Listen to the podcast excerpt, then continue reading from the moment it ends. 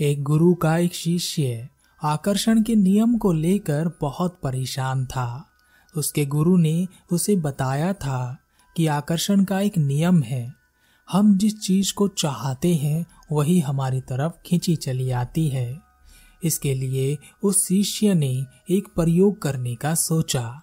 उसने एक बर्तन में पानी भरकर बाहर रख दिया और पूरी शक्ति के साथ सोचने लगा कि यह पानी भाप बनकर उड़ जाए। बहुत देर उसने अपनी आँखों को बंद रखा, मन पर बहुत ज़ोर दिया, दिमाग को बहुत समझाया कि ऐसा ही होगा। लेकिन पूरे दिन पानी को घूरने से भी वह पानी भाप बनकर नहीं उड़ा। और जब ऐसा ना हुआ, तब वह अपने गुरु के पास गया और उसने गुरु से कहा, गुरुदेव, आकर्षण का नियम काम नहीं करता। मैं सुबह से बर्तन में पानी रख कर बैठा हूँ कि वह भाप बनकर उड़ जाए, लेकिन वह पानी तो अभी भी बर्तन में ही भरा हुआ है। मेरे सोचने का उस पर कोई प्रभाव नहीं पड़ रहा।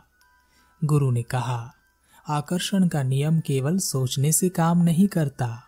इसके लिए कर्म करना आवश्यक है। जैसा तुम सोचते हो, वैसा ही कर्म करते हो और केवल सोचते रहोगे। कर्म नहीं करोगे तो वैसा ही हाल होगा जो उस पानी के साथ हुआ, जिसे तुम भाप बनाकर उड़ा देना चाहते थे। गुरु शिष्य को लेकर उस पानी के पास पहुँचे, और गुरु ने कहा, क्या तुम इस पानी को भाप बनाकर उड़ा देना चाहते हो? चलो कुछ कर्म करते हैं। गुरु ने वह बर्तन उठाया। और कुछ लकड़ियों में आग लगाकर उस बर्तन को उस आग के ऊपर रख दिया। कुछ देर में ही वह पानी भाप बनकर उड़ गया। अब बर्तन में कुछ नहीं था। गुरु ने कहा, देखा तुमने, सोचने के बाद कर्म करना आवश्यक होता है। कर्म चीज़ों को हमारी ओर खींचने में मदद करता है। यह खास बिंदु है। बिना कर्म के कुछ नहीं। तुम्हारा मन करता है कि तुम पानी को भाप बनाकर उड़ाना चाहते हो तो कर्म करो। चमत्कार में विश्वास नहीं, शिष्य ने कहा। और अगर कोई व्यक्ति कर्म ही ना करे तो इसका मतलब उसके जीवन में कुछ भी घटित नहीं होगा। गुरु ने कहा, अपने इस बर्तन को पानी से भर दो और इसे वहीं बाहर रख दो। और इस पानी के बारे में तुम कुछ मत सोचना। कर्म मत करना। देखो क्या होता है। ध्यान रखना, इस पानी को कोई ना पिए, ना इंसान, न जानवर, न पक्षी। यह पानी बस ऐसे ही रहना चाहिए। शिष्य ने बर्तन में पानी भरकर बाहर रख दिया। सुबह से शाम हो गई। शिष्य ने देखा कि बर्तन में पानी जियो का त्यों बना हुआ है। पानी पर कोई फ़र्क नहीं पड़ा। उसने गुरु से कहा उस पानी पर तो कोई फ़र्क नहीं पड़ रहा, गुरुदेव। गुरु मुस्कुराए और गुरु ने कहा, इंतज़ार करो। अगले दिन फिर से शिष्य ने पानी को देखा। पानी पहले जैसा ही दिख रहा था। इतना ही था कि थोड़ा सा कम हो गया था। ऐसे करते करते सात दिन बाद जब शिष्य ने उस पानी को देखा तो पानी उस बर्तन से गायब हो चुका था। बर्तन खाली था। वह भागकर गुरु के पास गया और कहा, गुरुदेव, कोई उस बर्तन का पानी पी गया है? गुरु ने कहा, किसी ने उस बर्तन का पानी नहीं पिया है, बल्कि इस ब्रह्मांड का नियम उस पर लागू हो रहा है। तुम्हारे चाहने से या ना चाहने से उस पानी को भाप बनकर उड़ने से कोई नहीं रोक सकता और ना ही उसे जमने से रोक सकता है। और ना ही उसे बहने से रोक सकता है। ब्रह्मांड की जहाँ जैसे नियम लागू हैं, वह उस नियम से चलता ही है। लेकिन हाँ अगर तुम कर्म करो तो यह हो सकता है। जिस पानी को भाप बनकर उड़ने में सात दिन लग गए, वह पानी कुछ ही देर में भाप बनकर उड़ सकता है। शिष्य ने कहा, गुरुदेव, आप ठीक कहते हैं, लेकिन मेरे मन में एक शंका है। क्या जो लोग कर्म करते हैं, जो वह चाहते हैं, क्या उन्हें वह हमेशा मिलता ही है? गुरु ने कहा, नहीं, हमेशा चाही गई चीज़ हमारे कर्म करने के बावजूद भी हमें नहीं मिलती। शिष्य ने कहा, ऐसा क्यों गुरुदेव? जब हम किसी चीज़ को चाहते हैं और उसके लिए कर्म भी करते हैं तो भी वह हमें क्यों नहीं मिलती? तो क्या इससे आकर्षण का नियम झूठा साबित नहीं हो जाता? गुरु ने कहा, नहीं, ऐसा नहीं है।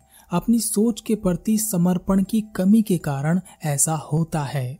अगर हमारी सोच पवित्र नहीं है, सही नहीं है तो कर्म करके भी हम उसे पा नहीं सकते जो हम चाहते हैं।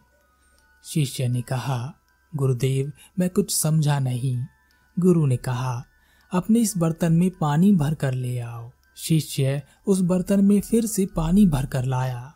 गुरु शिष्य को एक गुफा की तरफ़ ले गए और उस शिष्य से कहा, इस गुफा में सीधे अंदर जाना। जब तक कि तुम्हें ठंड ना लगने लगे, गुफा के अंतिम छोर पर बहुत ठंड है। यह पानी वहाँ जाकर जम जाएगा और बर्फ़ बन जाएगा। क्या तुम्हें अपने सवाल का जवाब चाहिए? शिष्य ने कहा हाँ मुझे अपने सवाल का जवाब चाहिए। गुरु ने कहा तो फिर याद रहे, तुम्हें इस गुफा से दो दिन बाद बाहर आना है और यह पानी बर्फ़ में तब्दील हो जाना चाहिए। तुम्हें इस पानी की रक्षा करनी है। अगर तुम दो दिन बाद इस गुफा से इस बर्तन में बर्फ़ लेकर बाहर आए तो तुम्हें अपने सवालों का जवाब मिल जाएगा। गुरु से आज्ञा ले वह शिष्य गुफा में प्रवेश कर गया। उसने पानी का बहुत ध्यान से ख्याल रखा। गुफा के अंदर बहुत दूर सीधे चलते चलते वह एक ऐसी जगह पर पहुँचा जहाँ बहुत ठंड थी। ठंड ऐसी थी कि हड्डी भी काँप जाए, लेकिन वहाँ पानी नहीं था। वह शिष्य वहीं बैठ गया। कुछ देर में ही वह पानी धीरे धीरे बर्फ़ में तब्दील होने लगा। गुफा का वातावरण कुछ ऐसा था कि उसे बहुत तेज प्यास लग रही थी। उसे पानी चाहिए था, लेकिन उसके आसपास पानी नहीं था। कुछ देर उसने अपने आप को रोका, लेकिन उसकी प्यास बहुत तेज हो गई थी। तब उसने सोचा, इस बर्तन से थोड़ा पानी पी लेता हूँ। इसमें कुछ खास फ़र्क तो नहीं पड़ेगा, पानी उतना ही दिखाई देगा। उसने उस बर्तन से थोड़ा सा पानी पी लिया। कुछ देर बाद उसे फिर से प्यास लगी। अब वह पानी बर्फ़ बन चुका था। उसे पिया नहीं जा सकता था। तो वह उस स्थान से थोड़ा पीछे आया।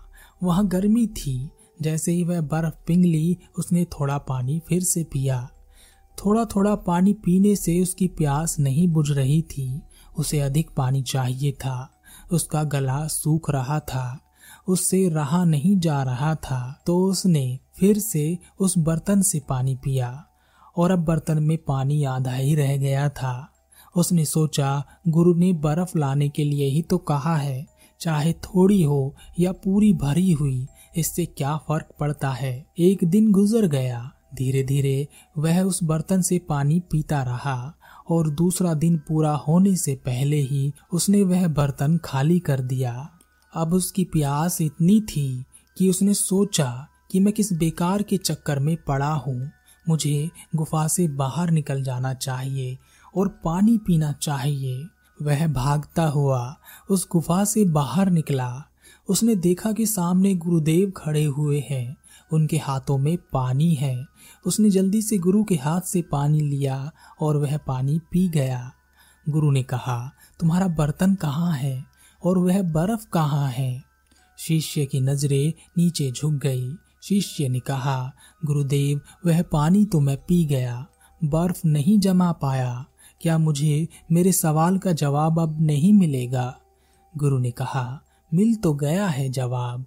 केवल सोचने से कुछ नहीं होता। सोच पवित्र होनी चाहिए। संकल्प दृढ़ होना चाहिए। अंतिम पड़ाव तक जाने की हिम्मत होनी चाहिए। कर्म सही होना चाहिए। इनमें से क्या था जो तुम्हारे पास था? शिष्य ने कहा, केवल सोच थी गुरुदेव। गुरु ने कहा, अंतिम समय में तुम्हारी सोच भी तुम्हारे साथ नहीं रहती। क्या जब तुम गुफा से बाहर की ओर भागे, तब भी क्या बर्फ़ जमाने की सोच तुम्हारे भीतर थी? शिष्य ने कहा, नहीं गुरुदेव। गुरु ने कहा, जब कुछ भी सही नहीं था तब जो तुम चाहते हो, वह तुम्हारी तरफ़ कैसे आकर्षित हो सकता था? शिष्य ने कहा, आप ठीक कहते हैं, गुरुदेव। गुरु ने कहा, वास्तव में तुम चाहते क्या हो? शिष्य ने कहा, मैं चाहता हूँ कि मुझे बुद्धत्व प्राप्त हो जाए, मैं जागृत हो जाऊँ। गुरु ने कहा तो देखो ध्यान से, यह तुम्हारी उसी सोच का नतीजा है कि यह ब्रह्मांड तुम्हारे लिए कार्य कर रहा है। यह जो ज्ञान तुमने आज प्राप्त किया है, अपने प्रयासों से, यह तुम्हारी राह में, तुम्हें आगे बढ़ने में, तुम्हारे सफ़र में, तुम्हारी चाहत को तुम्हारे पास लाने में कार्य करेगा। शिष्य ने कहा, गुरुदेव, आज मैंने बहुत गहरी बात सीखी है।